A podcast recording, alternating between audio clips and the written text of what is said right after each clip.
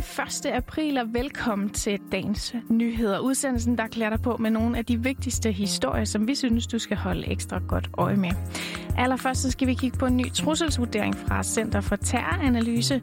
Så skal det handle om nikotinposer eller snus, som de fleste nok kender det. Og til slut skal vi selvfølgelig også tage et kig på dagens avisforsider.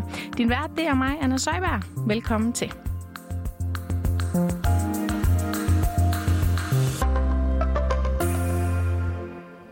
Ja, først så skal vi altså forbi en knap så behagelig ting, for som sagt, så er der jo kommet en ny vurdering af, hvor stor risikoen er for, at der sker terror i Danmark. Og den kom altså i går, og lad os kigge lidt nærmere på den.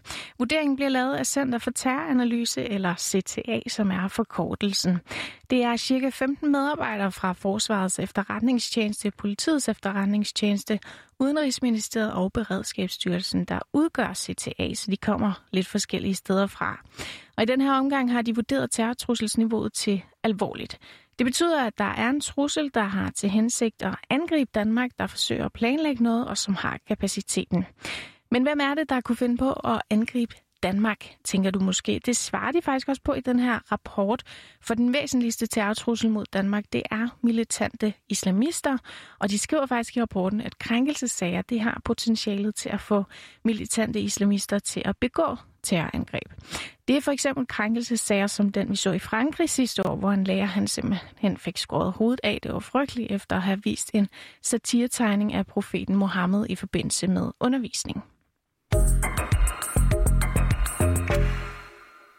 Vurderingen tager også fat i et emne, der har været diskuteret meget på det seneste. Det er nemlig børnene i Syrien med dansk tilknytning.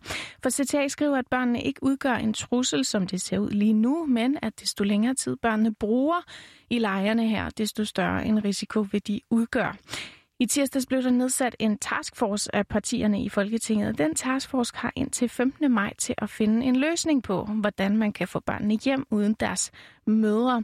De eneste to partier, der ikke var med i den her aftale, det var Dansk Folkeparti og Enhedslisten. Og hvis man spørger Rosa Lund, der er retsordfører i Enhedslisten, så er der da heller ikke noget nyt ved den her vurdering.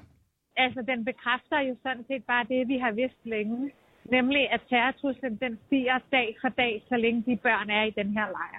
Altså den trusselsvurdering, der kom i 2020, altså sidste år, den sagde sådan set det samme. Så det virker jo lidt mærkeligt, at der er brug for mere tid. I enhedslisten har vi ikke brug for mere tid til at tænke over det her. Vi er sådan set ret overbevist af PT's trusselsvurdering, og det var vi også sidste år. Også hos Radikale, der var med i aftalen, understreger udenrigsordfører Martin Lidegaard, de meget gerne så, at børnene kommer hurtigt hjem. Desværre bekræfter øh, den her trusselsvurdering jo, at det står rigtig slemt til lejrene, og at det bliver meget hurtigt værre. Over de seneste måneder er børnenes vilkår blevet markant dårligere, især fordi islamisk stat er begyndt at tage mere kontrol over lejrene og udøve både social kontrol og vold over for børnene det her det understreger jo, at det haster virkelig mere for børnene hjem. Og derfor så vil vi lægge afgørende vægt på, at de her seks uger, hvor regeringen undersøger, om børnene kan komme hjem uden møder, at de seks uger bruger vi også på at forberede evakuering af børnene, og det er også det, vi har afsat. Og det sidste, vi skal have fat i i den her vurdering, det er faktisk noget, der aldrig har været med i den før. Det er nemlig andre trusler, der kan have karakter af terrorisme. Blandt andet fremhæver CTA, at konspirationsteorier og suverænitetsgrupper, de kan have karakter af terrorisme. Det er for eksempel grupper, der mener, at de kan melde sig ud af samfundet og leve efter deres egne regler. Det er ikke fordi truslen den er reel lige nu, men de skriver, at hvis bestemte konspirationsteorier de bliver udbredt herhjemme, eller hvis nogle suverænitetsgrupper bliver større, så kan det potentielt blive en trussel. De kommer dog ikke ind på, hvilke konspirationsteorier der er tale om. Så skriver de også, at i nogle situationer, der kan det være nødvendigt at holde øje med folk, der lider af psykiske problemer og udviser tegn på at blive radikaliseret. Men de understreger også, at det ikke er lidelsen, der er udslagsgivende for, om en person begår terror eller ej. Og så er der den sidste ting, nemlig incels. Og nu tænker du måske, hvad det er. Det er ikke et ord, man støder på i tid og utid, men det dækker simpelthen over personer, der lever i ufrivillige celibat, fordi de har svært ved at indgå i romantiske situationer, og det er altså tit mænd, det drejer sig om. Selvom det ikke lyder som noget, der hører med i en terrortrusselsvurdering, så er det faktisk ret relevant. For de seneste år har der både i USA og Kanada været angreb mod større grupper af mennesker, der faktisk har været begået af netop såkaldte incels. Og hvis vi skal videre her i dagens nyheder, så vil jeg næsten lige give dig lidt øh, public service til dig, der skal et smut ud efter snus i dag. For fra i dag er det forbudt at reklamere, altså ikke kun for cigaretter og andet tobak. Det er forbudt at reklamere for alle produkter, der indeholder nikotin. Og det slutter ikke med det, for hvis du har hang til snus, tykketobak eller de her nikotinposer og ikke er fyldt 18 år, så må du altså væbne dig med tålmodighed, for de er også forbudt at sælge til alle under 18. Og Thijs Eriksen han har set nærmere på den sag. Inden vi går videre, så lad os lige blive enige om, hvad det er, vi taler om. For nikotinposer, det er måske ikke et begreb, vi hører særlig ofte. For i daglig tale, der bliver det altså oftest bare kaldt for snus, og det bliver også sammenlignet med snus og tykketobak. Forskellen og den er altså afgørende, det er dog, at snus og tykketobak, det rent faktisk indeholder tobak, men det gør nikotinposerne altså ikke. De indeholder primært nikotinsalte. Og snus, som vi kender det fra naboerne i hensiderne i Sverige, det er altså ulovligt at sælge i Danmark allerede. Nikotinposerne de har til gengæld været lovlige at reklamere for, og de kommer i mange frugtige smagsvarianter, og det er altså også et billigt alternativ til tobak. Og de her ting, det betyder, at det har været nemt for tobaksfirmaerne at sælge nikotinposerne især til unge. Og det er altså også en af grundene til, at der bliver slået hårdt ned på markedsføring af de her produkter, fordi de netop har rigtig meget appel til unge. Og fra 2019 til 2020, der skete der altså også en fordobling af antallet af forbrugere af nikotinposer ifølge rapporten Danskernes Rygevaner 2020. Og så var det altså derfor, at det lød sådan her i Folketinget. Det næste punkt på dagsordenen er tredje behandling af lovforslag nummer 61. Forslag til lov om ændring af lov om forbud mod tobaksreklamer med videre, lov om tobaksvarer med videre og lov om elektroniske cigaretter med videre og forskellige andre love. Der kan stemmes. Afstemningen slutter. 84 for, 12 imod, ingen hverken for eller imod. Lovforslaget er vedtaget og bliver sendt til statsministeren. Og så er der jo den her krølle med, at produkterne med tobak, de altså længe har været forbudt at reklamere for her i Danmark, og også at sælge til personer under 18. Men for nikotinposerne, der er sagen altså en anden. Og faktisk så har vores kolleger på feedet tidligere talt med Danmarks første professor i tobaksforbyggelse, Charlotte Pissinger. Simpelthen for bedre at forstå ideen med at holde tobakken ude af de her snusposer. Nikotinposerne, de øh, lægger sig sådan et sted mellem to stole. Det er hverken øh, tobaksprodukter og heller ikke lægemidler. Så derfor så er de sådan ligesom faldet uden for lovgivningen. Øh, så det har været muligt både at føre almindelige sådan gode gammeldags reklamer, og øh, det er også muligt at sælge den til mindreårige. Øh, man kan putte alle mulige lækre smagstoffer i, så de smager slik.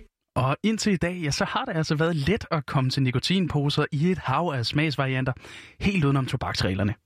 Og så er det altså ikke fordi, at nikotinposerne de på nogen måde er et sundere alternativ til cigaretterne. For nikotin er nemlig slet ikke uden problemer. Det fortæller cheflæge i kraftens bekæmpelse, Niels Krohmann. Det er i hvert fald afhængighedsskabende, forstået på den måde, at nikotin er et af de allerstærkeste afhængighedsskabende stoffer, der findes. Faktisk har undersøgelser vist, at nikotin er mere afhængighedsskabende end både morfin og heroin. Og oven i det, altså mistænker man altså, at brugen af nikotinposer, det kan føre til kraft i mundhulen, i svælget, i spiserøret og i busbødkirtlen.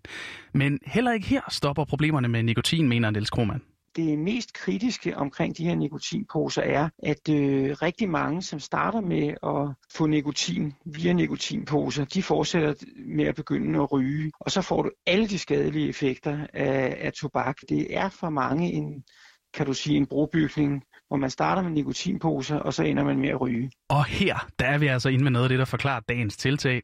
For indsatsen mod rygning, især blandt unge, den har altså været optrappet på det seneste. Og der er altså også håb for, at den her lov faktisk kommer til at virke. For siden Selling Group, som de første i 2018, de på deres eget initiativ valgte at gemme cigaretterne væk, der er der altså røget 116 millioner færre cigaretter over disken i Føtex, Netto og Bilka. Og nu skal altså også nikotinposerne, eller snusen i daglig tale, gemmes væk. Og helt væk for dem, der er under 18. Ja, og jeg lover, det er ikke nogen april snart. Det er simpelthen fra i dag, at snusen den også skal gemmes væk bag de her forhæng ned i supermarkedet. Så er det blevet tid til at tage et kig på, hvilke store historier der er på forsiderne af aviserne i dag. Og allerførst tager vi lige fat i Jyllandsposten. De har nemlig en historie om ghettoparken, der blev vedtaget i 2018. I den blev det nemlig vedtaget, at alle etårige i udsatte boligområder de skulle gå i dagtilbud.